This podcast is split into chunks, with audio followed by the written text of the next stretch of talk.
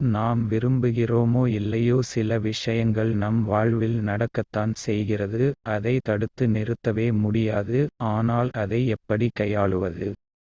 அது நம்மிடம் தான் உள்ளது. அதை எதிர்மறையாக அணுகுவதற்கு பதிலாக நேர்மறையாக அணுகலாம். யார் தைரியமாக நேர்மறையாக விஷயங்களை அணுகிறார்களோ அவர்கள் தான் வெற்றியாளர்களாக இருக்கிறார்கள். எண்ணம் போல் வாழ்வு